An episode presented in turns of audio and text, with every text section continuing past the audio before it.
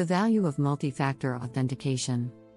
Multi-factor authentication, MFA, is an authentication form that contains a layered approach to securing access whereby the system requires a user to present a combination of two or more different authenticators to verify a user's identity for login. This is part of a core component of the identity and access management policy. It increases security since even if one authenticator becomes compromised by hackers, they will not meet the second authentication request condition and will be denied access to the account or computer system. As the years pass by and new interventions and ideas are being launched and improved. For instance, MFA relied on two-factor authentication, whereas in recent years many users are moving towards the MFA. This has been viewed as an upgraded form of security whereby the 2FA had a limit of the number of required factors to 2, whereas in MFA the factors can be more than 2. Multi-factor authentication works by combining two or more authentication factors in one go. These authentication factors are categorized as described below. The knowledge factors, this usually refers to something that you know.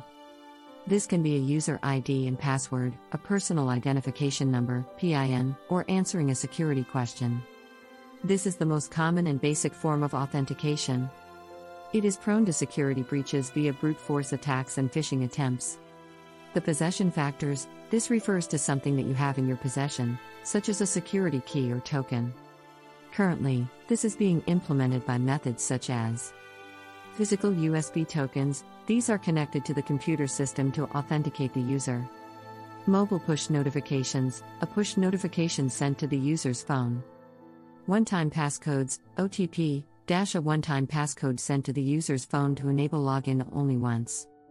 This can be sent via email or SMS and should be used within a given time frame. Phone security keys, a secret key or passcode stored on the phone that uniquely identifies the user. Authenticator apps, these apps provide randomly generated codes for the registered services for authentication. URL link, an email or SMS is sent embedded with a link to validate the user. The inherence factors, this refers to something that you are a unique characteristic, typically biometric. These include fingerprint, the use of a finger biometric reader to allow the user to register their print for authentication. Face recognition, the use of face recognition software to scan users' faces and enable authentication. Voice recognition, the use of voice recognition software to enable users to use their voice for authentication. Iris and retina recognition, the use of retina scanners to enable users to authenticate their identity. Location and time-based factors, these are less common and usually less secure forms of authentication and therefore are embedded with other factors.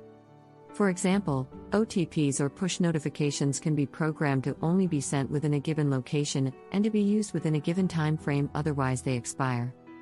You may come across some organizations, systems, or apps that only implement two-factor authentication, which is a subset of MFA, but not as secure.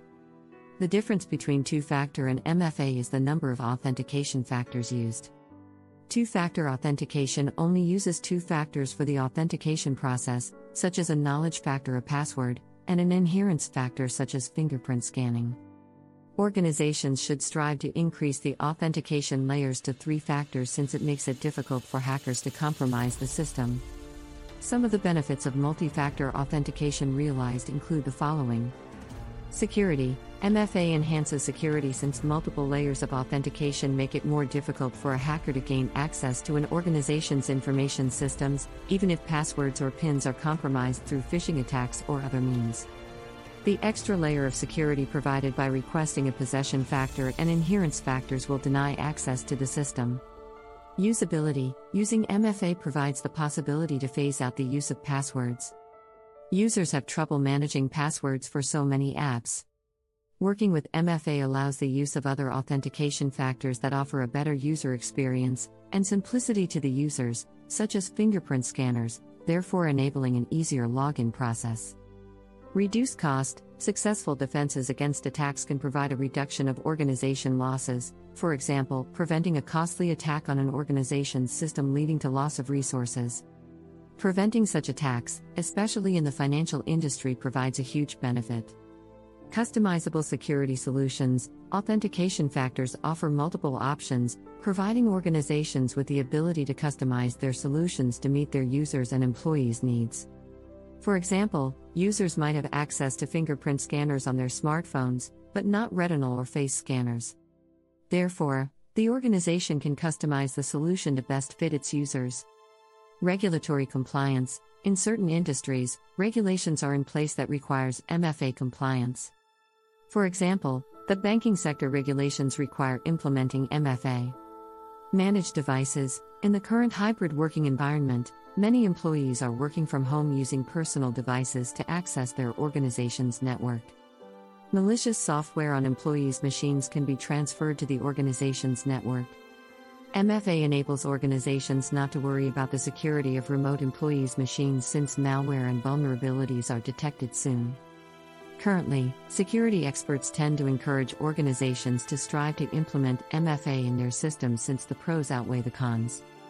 In addition to that, upgrading to MFA has been made much easier than ever since most cloud providers have inbuilt MFA in their systems that match industry standards. In a few years from now, most organizations and users will appreciate the importance of multi-factor authentication. For this is the future of cybersecurity, and we should embrace it. Modern devices come equipped with these new technologies such as facial recognition and fingerprint scanners. We should use this opportunity to improve our digital security and data by implementing MFA on all our accounts and devices. Moreover, in recent years we have seen many organizations embracing cloud computing, and with this MFA has played an important factor in cloud computing. For this, stringent measures need to be taken into consideration to ensure those users having access to those systems are secured at all times.